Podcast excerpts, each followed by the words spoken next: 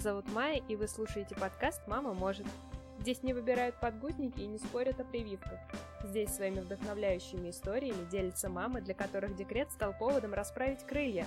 Мои гости — это мамы, которые поверили в себя и решили начать свое дело. Спасибо всем, кто успел послушать первый выпуск, оставил звездочки и написал комментарии. Я очень радуюсь, когда читаю каждый из них.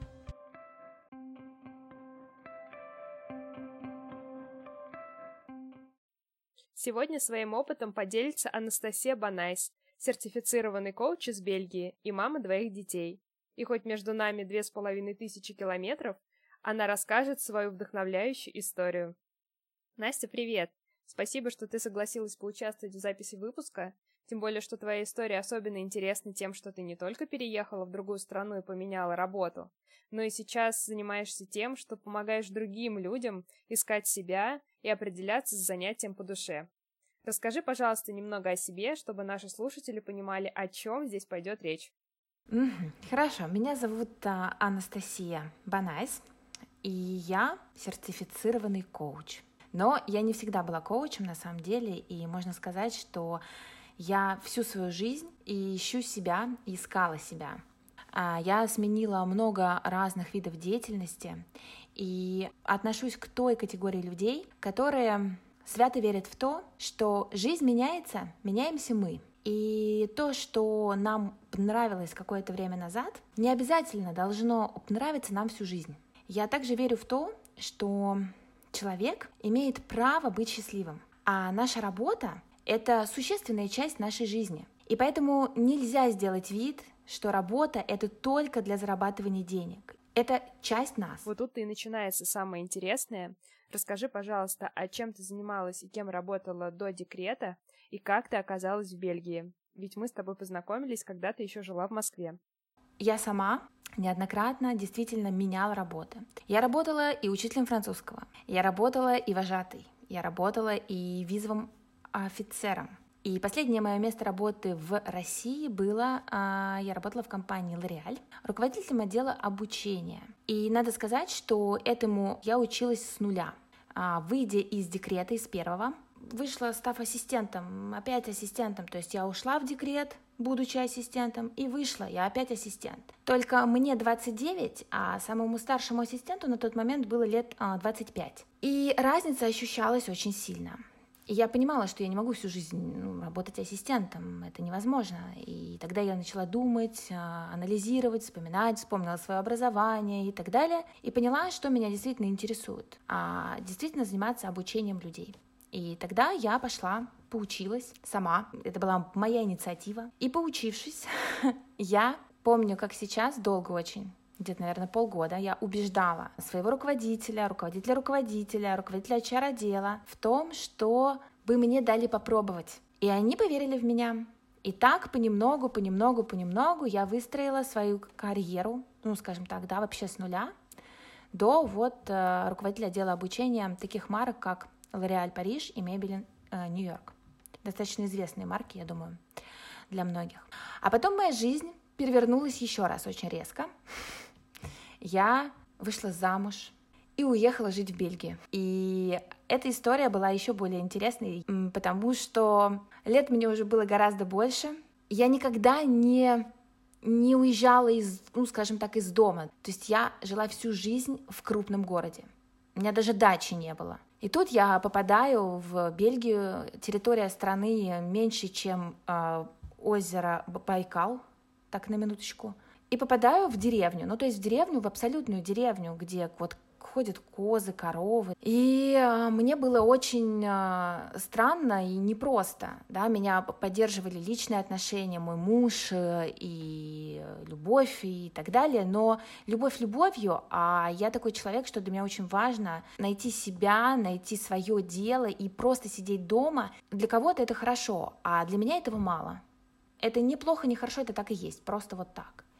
И тогда я стала искать себя. Мне казалось, что я могу заниматься такими душевными делами, домом, семьей, детьми, но оказалось, что нет. Оказалось, что этого мне тоже мало, что моей энергии гораздо больше. Ну вот, казалось бы, жизнь за городом вроде располагает к спокойствию и размеренности, а тебе не сиделось на месте. Как же ты тогда поняла, что делать дальше? На самом деле у меня ушло два года, чтобы я поняла и вернулась, по сути, к тому, чем занималась в России, но с поправками. То есть я поняла, что мне не нравилось. От чего бы я хотела уйти? Это работа в офисе, да, это работа в бизнесе именно. И я создала себе такие условия, чтобы я а, работала на себя, то есть а, а, коучинг, а, которым я занимаюсь, это лайф-коучинг, то есть это коучинг для улучшения жизни человека. Знаю об этом не только благодаря своим дипломам, да, многочисленным, а знаю, потому что сама шла все эти, все эти шаги, сделала сама, это как раз поиск себя через раскрытие своих талантов и суперспособностей, своей уникальности, то есть то, э, что отличает тебя от всех остальных людей, то, что ты делаешь хорошо, и то, что ты любишь делать, то, чем ты можешь быть полезен этому миру, скажем так. Э, хочу сказать, что я еще училась для этого и делала это параллельно с тем фактом, что у меня родилась дочка, то есть у меня второй ребенок, и второй свой декрет, скажем так, да, я училась, занималась ребенком, вторым ребенком, мужем, собакой, и сейчас, собственно, успешно работаю в этой сфере, в сфере коучинга. А, слушай, Настя, ну то есть получается, что из первого декрета ты э, уходила и возвращалась на одну и ту же работу, но поменяла сферу внутри компании, в которую вернулась после декрета, а уже второй Э, момент со сменой работой начался не с декрета, а с переезда. То есть сначала ты переехала, и потом ты поняла, что уже хочешь, не хочешь, а на работу ты выйти на свою не можешь, и тут нужен какой-то спасительный план «Б». То есть, получается, эта идея с поиском себя и новой профессией родилась до того, как э, у тебя появилась э, вторая дочка. Правильно я понимаю? Или это все совпало и происходило параллельно? Я вот очень долгое время, еще когда жила в Москве, я задавалась вопросом, что вот, ну, мне что-то не так, мне что-то меня, меня тяготит, из меня высасывает энергия, хочу все поменять. Я вот, ты спроси меня, я работала в разных местах, и это всегда были разные сферы. У меня не было такого, чтобы я из одной компании переходила в другую компанию на ту же плюс-минус должность. То есть я всегда вот, ну, как бы меняла. И меняла тогда, когда понимала, что все, здесь я себя уже реализовала, исчерпала, мне здесь больше не интересно. Я не буду делать вид, что мне хочется. И поэтому переезд — это как, знаешь, ну, сама вселенная сказала, хочешь нового, бери, только оно будет вообще реально новое, и тогда я воспринимала этот переезд как реальный повод сменить, да, все, сменить и место жительства, и работу. То есть я себе сразу сказала, никаких офисов в моей жизни больше не будет. Но чем я буду заниматься, я не понимала. У меня было много идей и много иллюзий. И только когда я начала уже жить здесь и начала пробовать. Вот, а были, знаешь, попытки подтверждения диплома. Мне его не подтвердили, ну, так, как мне бы хотелось. А, были попытки одной работы и другой работы. И я понимала, что, ну, нет, нет, нет, да, я вот тогда вспомнила свое хобби, я обучала языку французскому, и у меня было, у меня много было а, учеников, не всех хотели опять заниматься со мной. Я понимаю, что мне это не дает уже того удовлетворения, как было раньше. Да, переезд это достаточно кардинальное и э, серьезное решение, и он помог тебе, по сути, по-новому взглянуть на то, чем ты хочешь заниматься. Время летит очень быстро. Жизнь, она на самом деле, это ну, звучит, может быть, очень философски и пафосно, но это так. Она не такая длинная, как хотелось бы, понимаешь? И тратить ее на какую-то фигню, ну, вообще не хочется. Вот мне лично не хочется. У меня, слава богу, не та ситуация, когда мне надо выживать. Да, конечно, это решит мою задачу, там, я куплю себе еще одни сапоги или поеду еще куда-то отдыхать, но это уже, скажем так, он топ, да, и, но я должна это делать, потому что я это люблю, я должна себе это объяснять как то, что это меня наполняет, это меня вдохновляет, и так я э, чувствую в себе силы, и тогда я прихожу обратно в семью, да, к детям, к мужу, полной энергии. А если я буду уходить на работу, которая из меня все это вытягивает, которая мне противна, тогда вообще зачем это? Тогда лучше уже никуда не ходить и сидеть дома.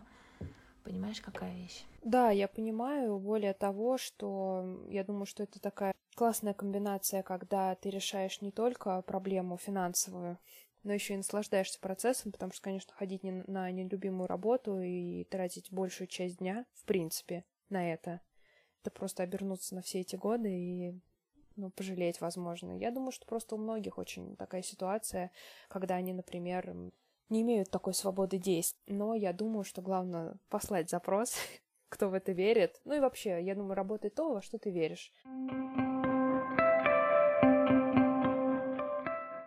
Если бы была такая ситуация, что тебе нужно было э, во главе всего поставить финансовый вопрос, то та сфера деятельности и коучинг, которым ты сейчас занимаешься, они бы полностью смогли решить вот вопрос э, и удовлетворили бы по достатку. А, понимаешь, тут какой вопрос, Май, ты очень хороший вопрос задаешь, но здесь ведь все зависит от потребностей человека. Вот ты сказала, да, что некоторые люди не могут себе позволить. Большинство населения не только России, открою большой секрет, да, но и Европы тоже живет в кредит, платит ипотеку, и поэтому есть какие-то определенные обязательства. Но будем честными, что большинство из нас имеет какой-то минимум, который гораздо выше, чем эти обязательства. То есть мы хотим большего на самом деле. И поэтому это всегда такая определенная сделка. Что ты выберешь? Вот свой комфорт, который у тебя уже есть, или твое любимое дело, когда тебе придется немножечко, ну, подвинуть это и съездить в отпуск, опять же, не два раза в год, например, а один раз в год, но зато ты каждый день будешь заниматься тем, что ты любишь. И я просто верю в то, что если человек занимается тем, что он любит, и делает это с радостью, с душой, это ему воздастся. Он будет популярен у людей, будь он врачом, кулинаром, коучем, он будет достигать ну, успеха. Важно, чтобы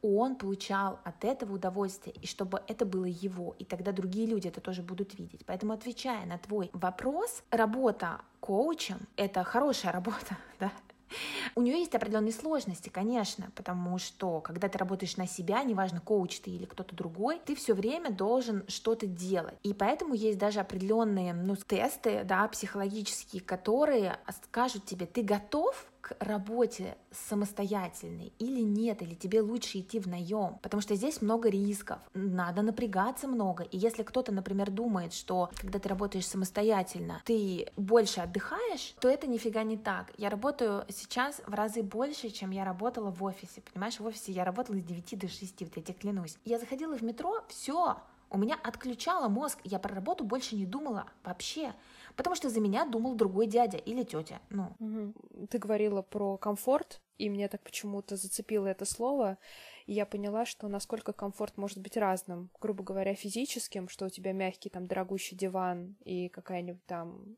офигенно огромная квартира там в Сити или где-то, но моральный комфорт при этом просто где-нибудь на нуле, что ты подавленный, э, ничего тебя не радует, и даже вид заката не приносит удовольствия. Но когда ты выбираешь комфорт именно моральный и занимаешься любимым делом, то я думаю, что тебя уже мало волнует, например, какой-то... Ну, я не говорю, что нужно жить в шалаше. Естественно, нет.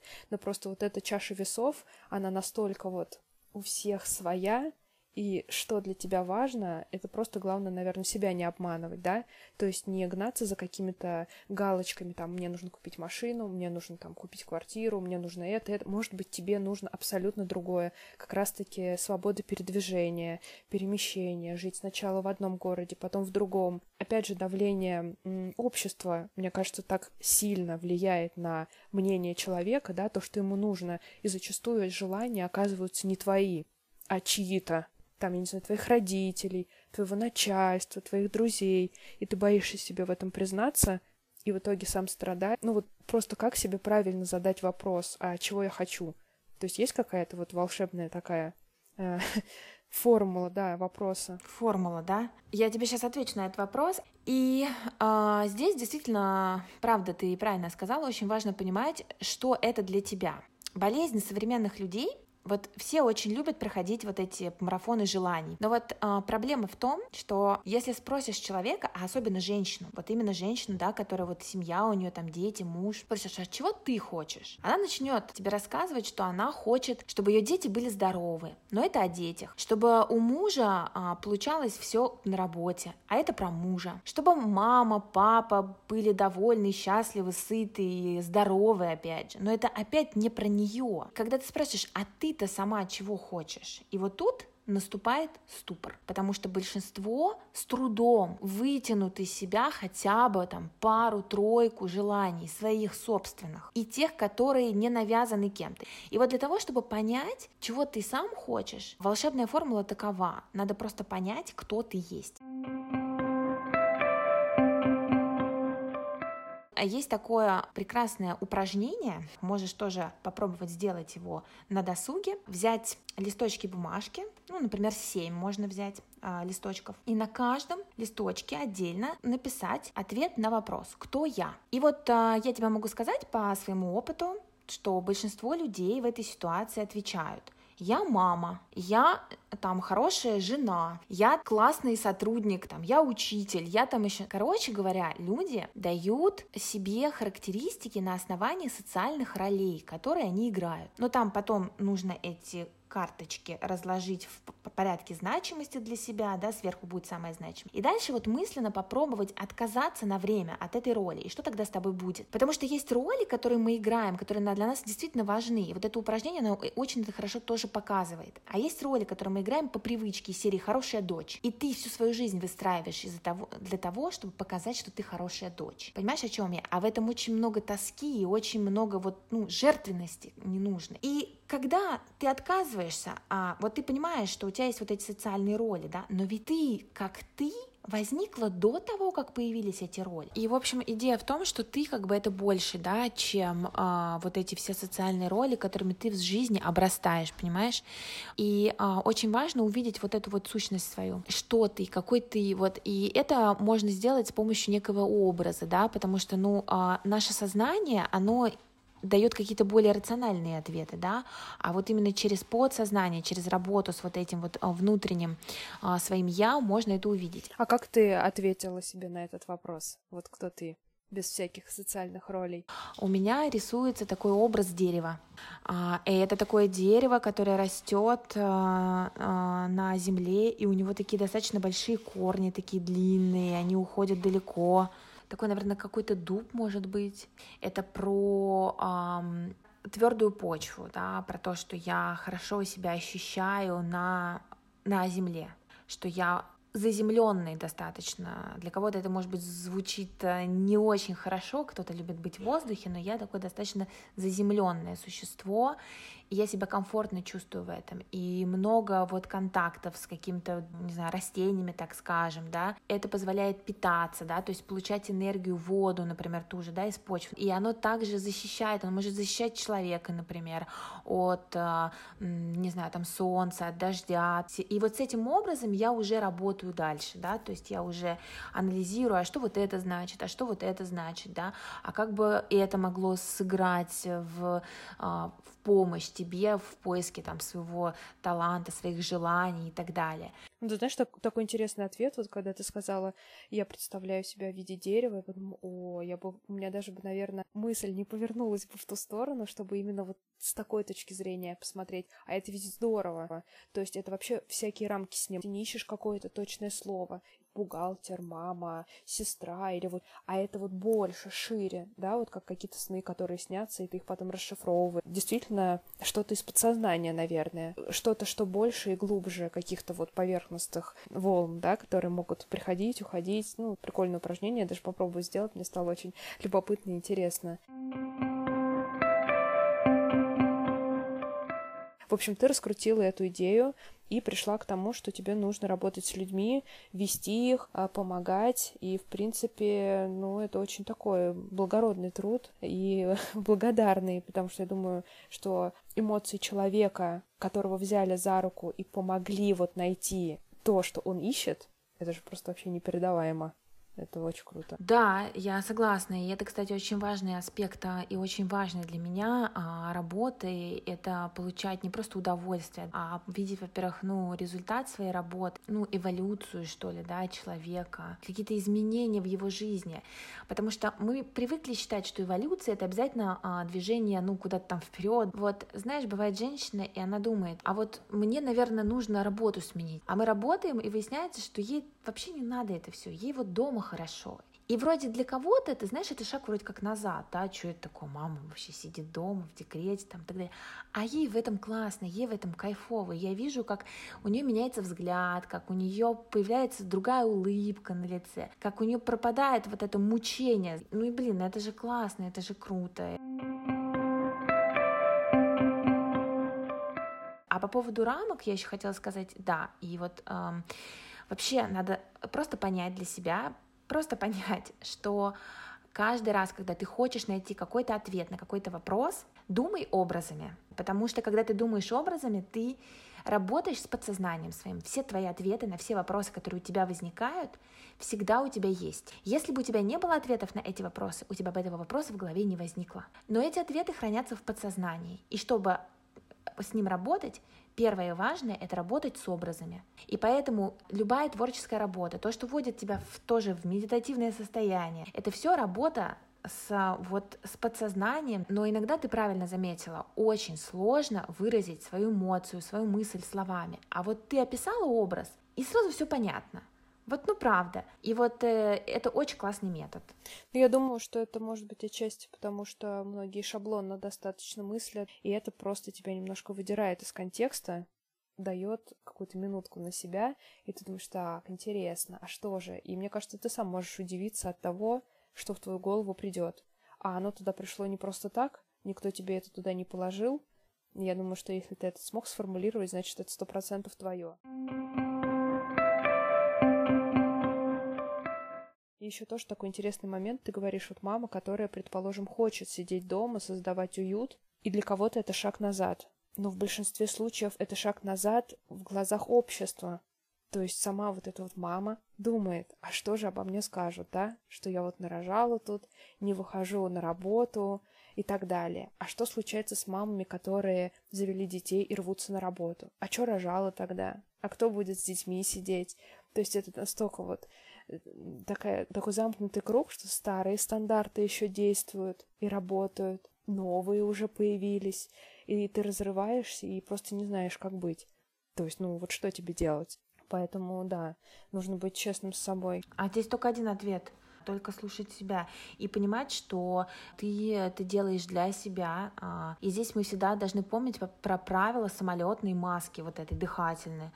На себя а потом на остальных. Есть разные, разные взгляды, и я не хочу обидеть ни, никого из а, слушателей, никого из читателей, там, да, Инстаграм и других соцсетей, но по моим наблюдениям, это всего лишь мои наблюдения, то есть, возможно, я ошибаюсь, да, сразу хочу сказать, но очень много агрессивных комментариев оставляют те, кто сами для себя не определился. Счастливая женщина и мать никогда не напишет в своем профиле Инстаграм, прошу прощения, о том, что она счастливая женщина и мать. Она просто счастливая женщина и мать. И она это знает, и ей этого достаточно.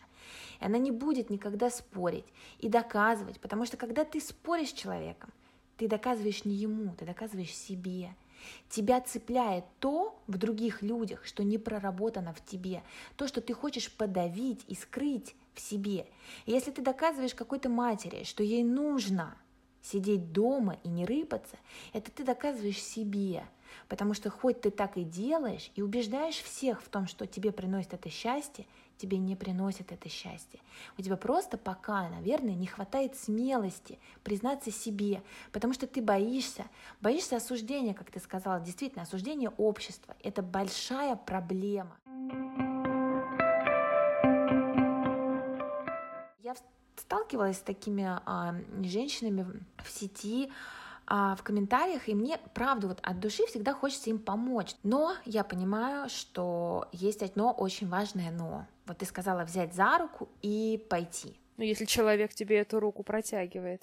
Да, да, безусловно. Вся идея коучинга заключается в том, что насильно мил не будешь. Но это действительно так. Невозможно да, работать с человеком, который, во-первых, сам не хочет, и, во-вторых, не хочет что-либо делать. Я не обещаю чудес. Чудеса начнутся тогда в твоей жизни, когда ты начнешь что-то делать такое важное понимание того, что нужно обязательно прилагать усилия. И тогда ты будешь вознагражден. Нет усилий, тогда все и будет как будет.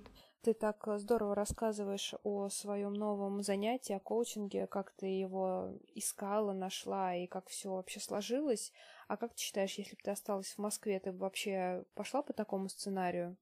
Или не, не случилось бы этого? Как историк, я тебе скажу, что история не предполагает слагательного наклонения.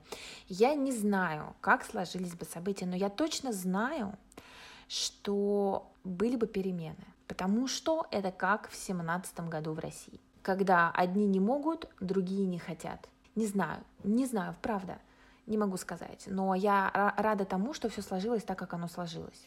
Ну, ты знаешь, еще тоже такой интересный момент, но, по крайней мере, у меня это работает, может быть, у тебя тоже. Когда я не могу на что-то решиться, или вот какая-то идея у меня в голове сидит, но мне не хватает просто информации, чтобы там принять решение, я малейшие какие-то колебания Вселенной, если можно это так назвать, воспринимаю как знаки. И мне это помогает. Ну, прям нужно поймать эту волну и не пропустить ее, и воспользоваться моментом, и обернуть все в свою сторону. Да, как ты считаешь? Ну, в принципе, я так и отнеслась, да, к этой истории с переездом.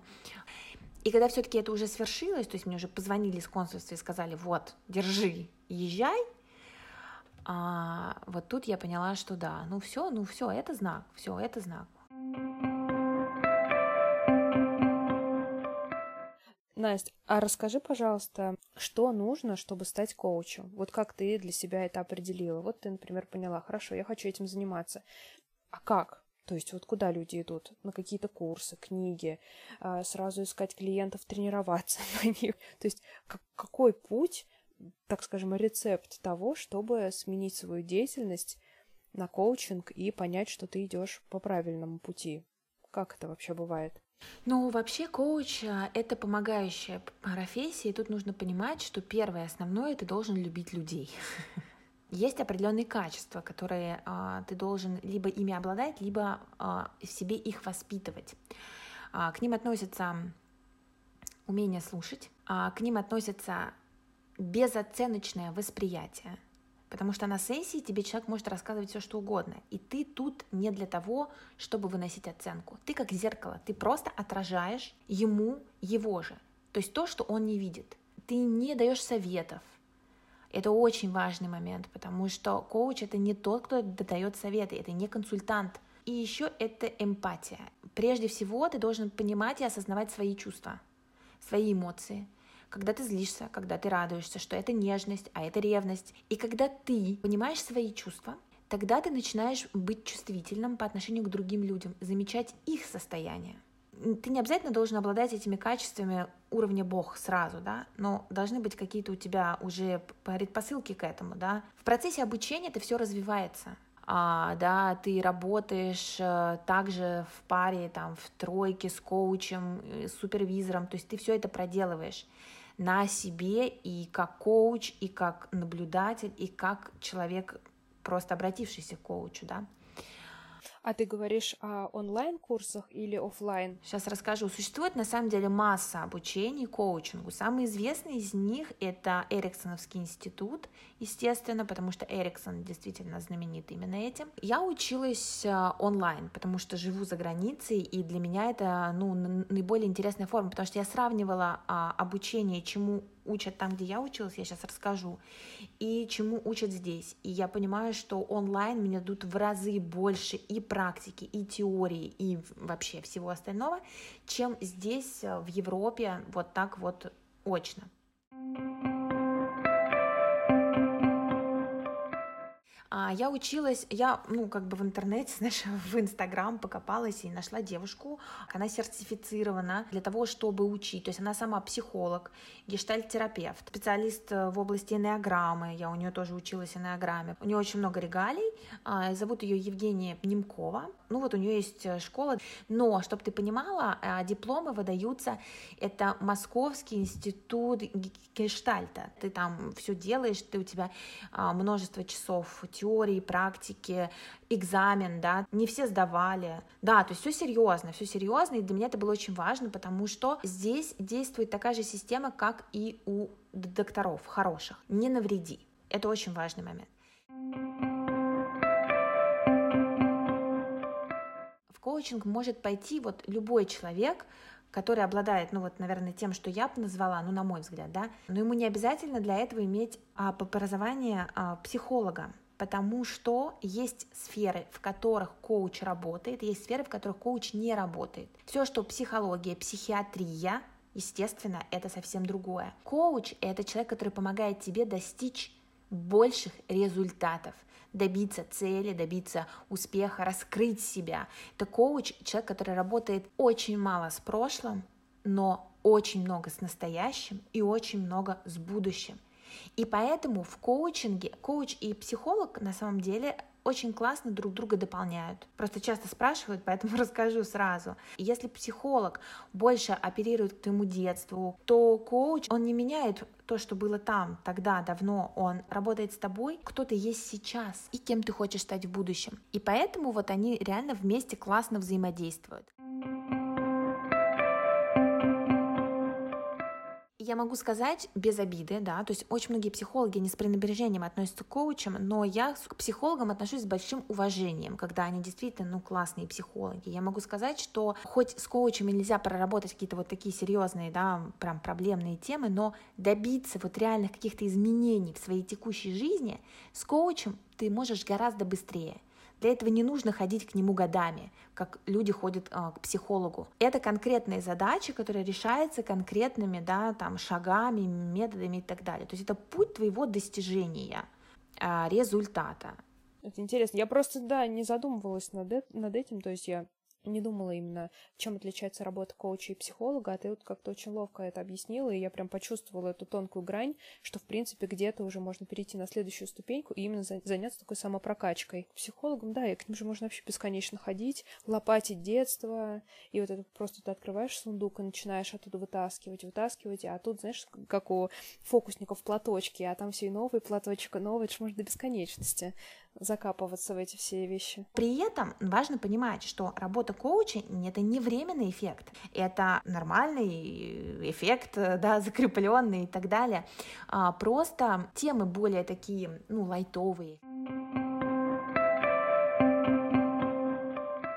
А вот еще такой уточняющий вопрос по той теме, о которой ты уже рассказала, про курсы.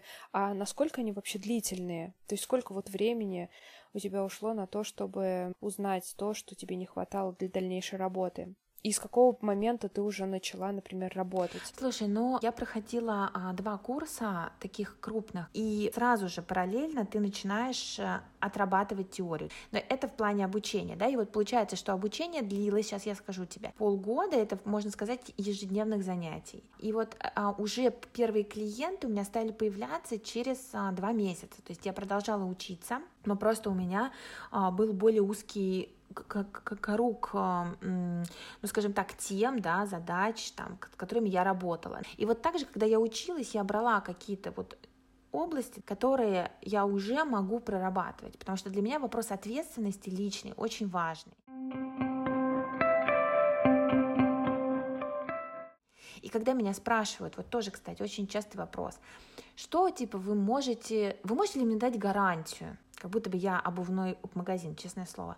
Можете ли мне дать гарантию того, что я там изменюсь?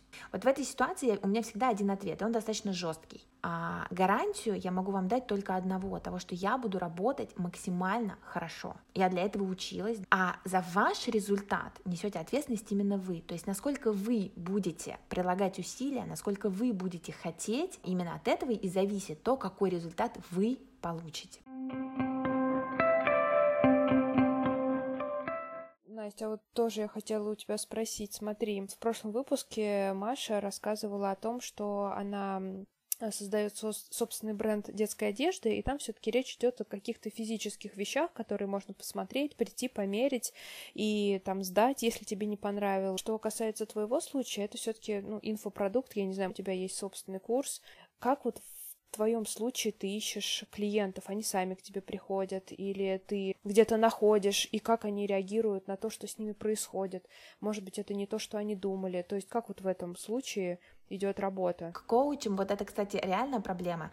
Когда у человека что-то не получается в жизни, ему гораздо легче пойти купить и съесть шоколадку, которая даст временный эффект но классный и быстрый, чем пойти к коучу или пойти на йогу или сделать еще что-то. Я ни в коем случае не хочу обидеть там, торт и шоколадку, но мы все понимаем, что действительно, когда это какая-то услуга, где еще человек сам должен что-то делать, то, конечно, результат, он не такой быстрый, усилия нужны, да, то есть это все гораздо сложнее. Поэтому найти а, клиентов, они есть, конечно. Именно для того, чтобы человек, который никогда не работал с коучем, да, у меня есть ряд а, продуктов, которые помогают человеку попробовать как это выглядит. То есть тебе не обязательно приходить и покупать сразу курс, который длится 6 недель. Ты можешь, заплатив чисто символическую цену купить консультацию получасовую, мы уже начнем с тобой работать вот так, да, тет-а-тет, и ты поймешь, как это работает. То есть ты поймешь, как все это организовано. Такая цена смешная установлена для того, чтобы человек не обесценивал свой результат и не обесценивал мою работу либо можно подписаться, что абсолютно бесплатно, на мой телеграм-канал. Там-то можно попробовать, господи, и медитации, и практики, упражнения из коучинга. А, минус только в том, что ты это все делаешь сам, ну то есть сам с собой. Да, результат будет, но он будет медленнее, но он будет безусловно. То есть попробовать коучинг можно разными вот способами. Угу. Ну, в любом случае, если человек вообще про это никогда ничего не слышал и не знает, то он может сложить какое-то свое впечатление, попробовать и понять, что, может быть, это то, что он искал. Слушай, а у тебя только русская пока аудитория? У меня, э, я работаю с русскоязычной аудиторией, но она может жить, эта аудитория, где угодно, в любой точке мира, и это плюс работа онлайн, кстати. Я долгое время отказывалась от этой опции работать онлайн, даже вот с французским языком, но потом я ощутила все плюсы этого. Это очень удобно. Ну, к этому нужно адаптироваться и привыкнуть. Потому что все-таки, если ты всегда работал офлайн, то тебе будет, наверное, немножко страшновато, непонятно, но стоит в этом разобраться, и я думаю, что в этом много плюсов действительно. Но это опять же, это вопрос приоритетов, понимаешь, вот а, что тебе важно. Вот здесь мы опять, как обычно это бывает, упираемся в вопрос мотивации. Спросите себя, зачем? Только честно ответьте.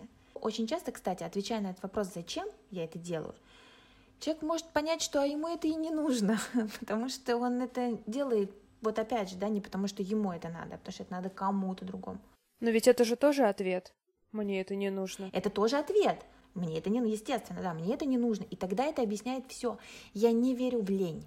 Я верю, что если человек что-то не делает, у него на это есть основания. И это нужно понять. Нужно понять, почему ты откладываешь какое-то дело. Потому что есть такая фраза, такая цитата, да, когда ты откладываешь решение какой-то задачи, ты уже принял это решение. Признай это просто и, и будь счастлив. Но ведь, ну, живите свою жизнь и правда, ну ведь она у вас одна, вы что будете вспоминать в старости, кто вас как осудил?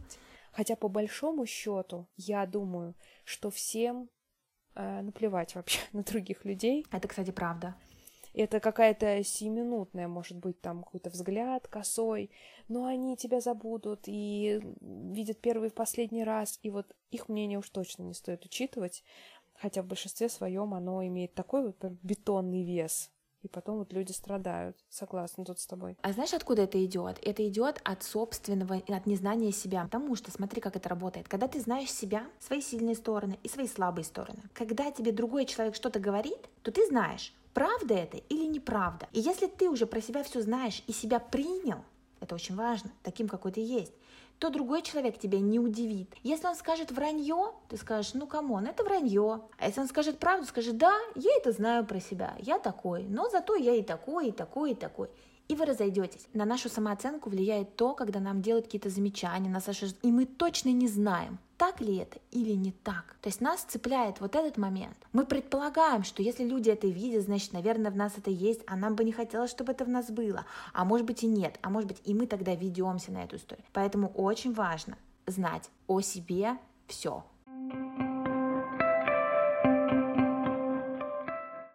Понимаю, что большинство твоих клиенток женщины, а какой процент мужчин приходит, приходит к коучу? Очень небольшой, кстати. Ну, смотря в какой сфере ты работаешь, понимаешь? Но если мы говорим вот о моей сфере, да, вот такого более личностного, они будут, но их немного. Их очень мало, я бы сказала. Из 10 человек это будет один или два.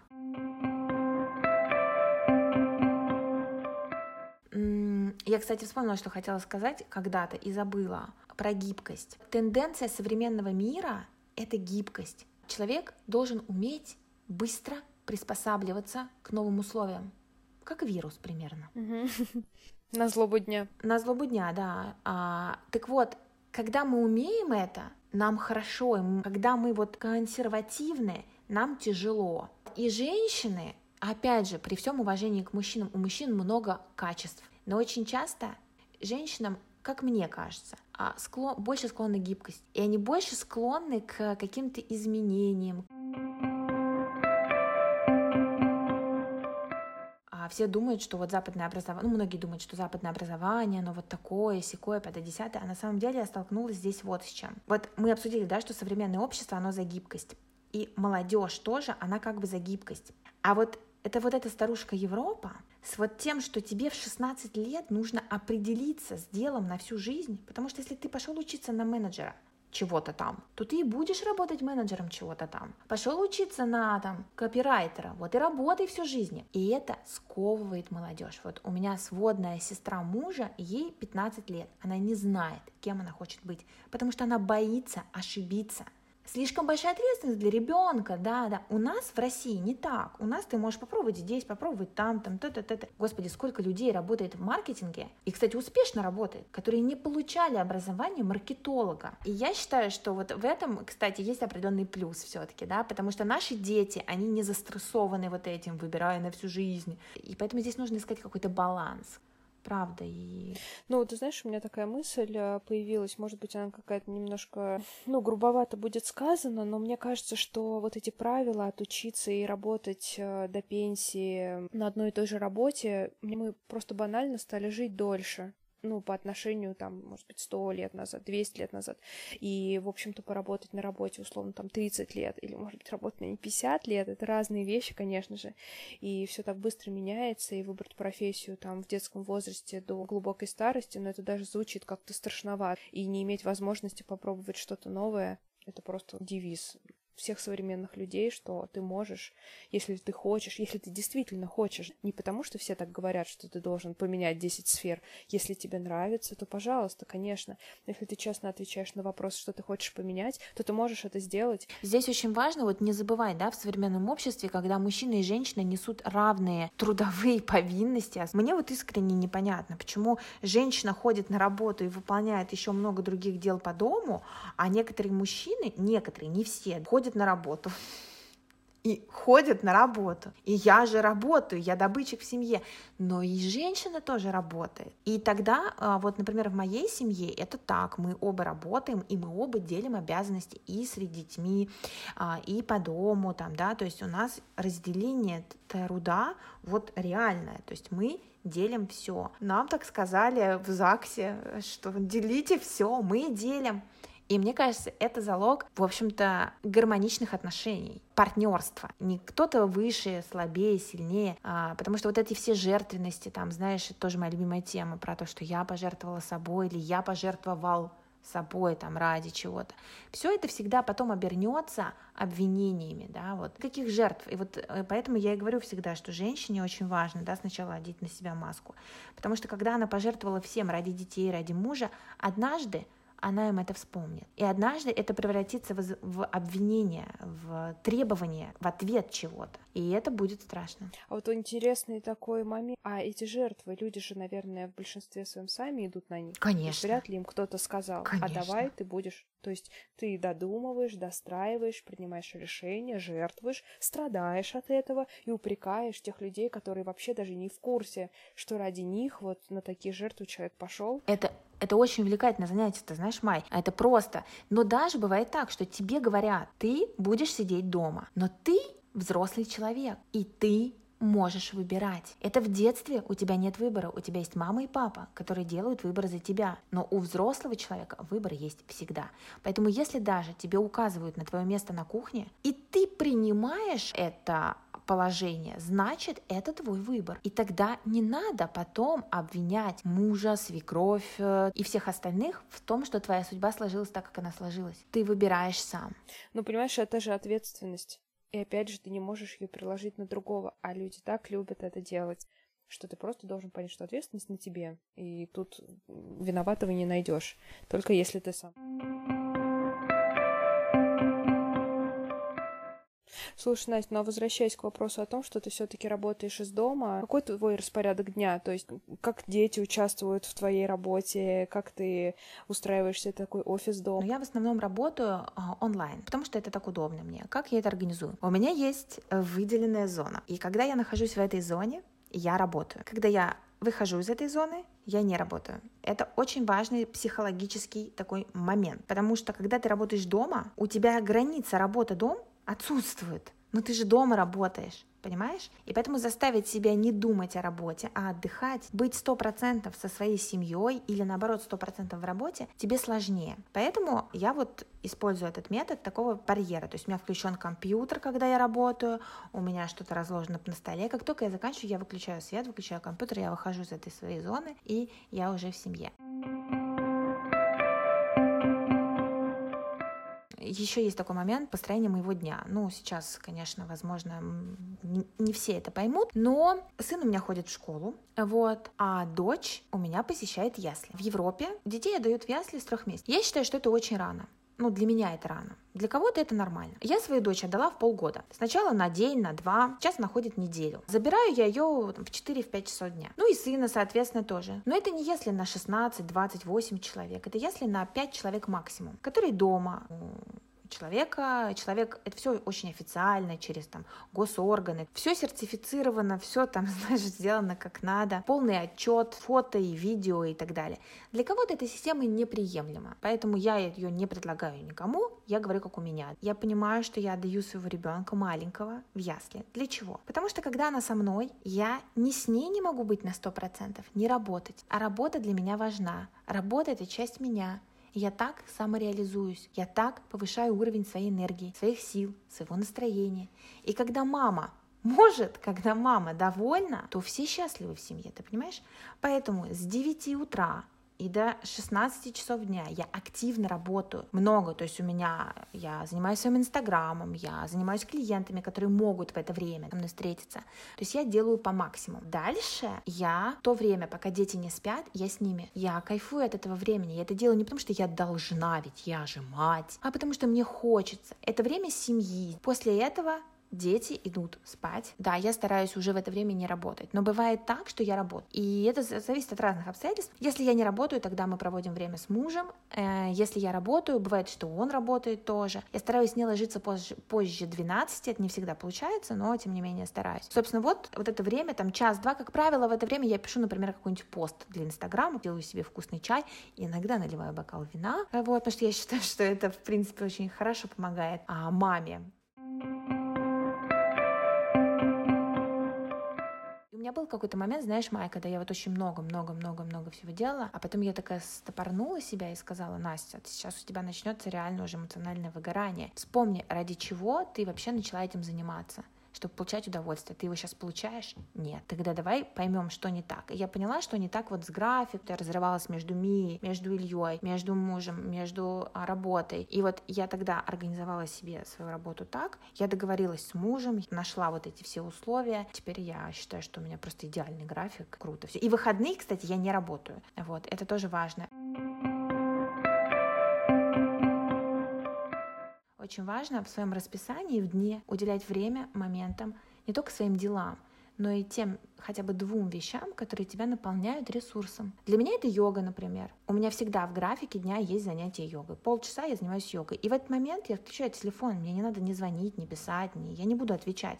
Я уделяю это время йоге. Потому что после этого мне приходит идея в голову, я чувствую себя лучше физически, духовно, как-то морально. Или приготовление еды, когда в этот момент я тоже, кстати, тут принципе, получаю удовольствие. Не так, как ты, конечно, Май, но все-таки. Вот. А, потому что это как, как дело мое, как мое рабочее дело. Потому что, когда я его делаю, я потом в разы больше делаю для работы.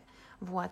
И поэтому я это воспринимаю как часть своего ну, обязательного э, дела на день. Вот. Mm-hmm. Ну, ты очень правильно заметила, что, наверное, чтобы не было вот этого эффекта белки в колесе, разделять все-таки работу от дома, чтобы сто процентов а, уделять и одному, и второму делу, и отдыхать, чтобы не было выгора, не устать от любимого дела, не перегореть, не взвалить на себя больше, чем ты можешь, да, и сохранить вот этот баланс и, и любви к работе, и самоотдачи. Это, мне кажется, самое сложное, что есть в работе дома, потому что в офисе ты поработал, ушел, да, и все, тебя мало что волнует. А все-таки выкинуть работу из головы, когда ты живешь работой, потому что это часть тебя, конечно, в разы сложнее. Особенно, когда у тебя дети, конечно. Я так понимаю, что решение все-таки было не такое уж простое для тебя отдать Мию в ясли, но это лучшее решение в твоей ситуации, чтобы у нее была спокойная, счастливая мама, которая получает удовольствие и от общения с ней, и от занятия с работой. Это взвешенное взрослое решение. Ну, это да, я понимаю, да, на что я иду. Но вот ты знаешь, у меня и с Ильей так было. Я, честно говоря, когда выходила на работу, я выходила... Моя зарплата ассистента, да, она уходила на оплату няни. Потому что в сад я не могла его отдавать, он все время болел. А няня, ну вот она стоила столько, сколько моя зарплата. И, в принципе, меня очень многие спрашивали, Настя, ну нафига, ты же можешь так же сидеть. А я говорила, что нет, не могу, потому что я вот за эти деньги покупаю свое нормальное состояние внутреннее понимаете? И не все это поняли, но мне, честно говоря, было все равно.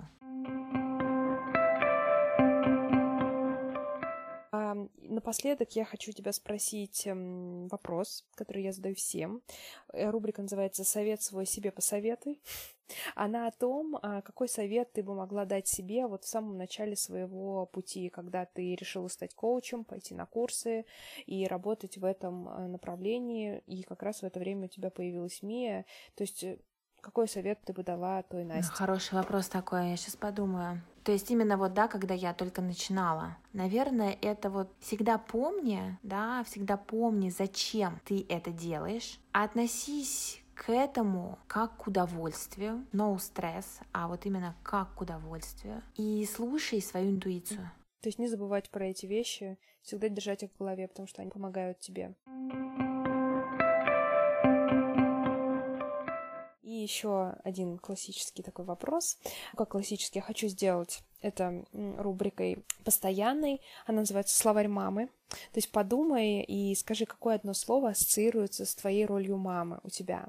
Вот Маша в прошлом выпуске сказала, что это слово «любовь». Я с ней согласилась, Теперь твоя очередь внести слово в эти слова. Это так интересно, потому что мы недавно... У меня тоже есть коуч. Ты знаешь, у каждого коуча есть коуч. Это обязательно. Так вот, как раз мы разбираем с ней очень много разных вопросов. А, недавно обсуждали тему материнства. И для меня это слово поддержка, безусловная поддержка. Мне кажется, что только родитель, мама, в первую очередь, может дать вот эту безусловную поддержку своему ребенку, не оценивая, не уча, видя, что где-то, может быть, можно сделать по-другому, ты просто просто рядом со своим ребенком тогда, когда ему это нужно. Просто он, он живет свою жизнь, но знает, что что бы ни случилось, это очень важно. Что бы ни случилось, ты можешь прийти к маме. Там тебя поймут и примут любым, с любыми проблемами, с любыми вопросами, с любыми радостями. Да? То есть тебя поддержат. Вот во всем, что ты делаешь, во всем, что ты есть. Это очень, на мой взгляд, а, важно ощущать каждому ребенку на земле. Настя, спасибо тебе огромное за такой содержательный и интересный разговор. Мне кажется, он получился по-настоящему мотивирующим и вдохновляющим. А еще, честно признаться, то я успела почувствовать все прелести работы с коучем. Я обязательно оставлю ссылки на твои соцсети в описании, чтобы все, кто заинтересовался, смогли найти тебя. Спасибо тебе еще раз огромное, и я была очень рада с тобой поболтать. Я тоже хочу тебе сказать, Майя, спасибо, потому что реально, я, во-первых, я считаю, что в целом эта идея, она очень интересная и перспективная. Ты молодец, а, потому что такие мысли, я думаю, вертятся в голове у многих твоя вот эта идея, она реально действительно поможет женщинам, а, девушкам, мамам, которые между собой не знакомы, да, и они не могут сказать, что, ну, они меня поддерживают, потому что это мои подруги, да, там, или мои родственники. А вот просто они между собой не знакомы, но у них схожие проблемы, схожие радости, схожие интересы, да, и это не только детская площадка, да, не только а, заботы, связанные непосредственно с детками. И вот как раз и поддержку, и развитие, и какие-то новые вообще как сказать, интересы, да, тоже можно найти с помощью а, того, что ты делаешь. Поэтому очень здорово, я рада, что мы встретились, вот, и я желаю тебе, чтобы твой подкаст развивался и чтобы появлялось как можно больше фолловеров, или как это называется, тех, кто слушает, рекомендует тебя, и чтобы это разрасталось, разрасталось, и просто все получалось.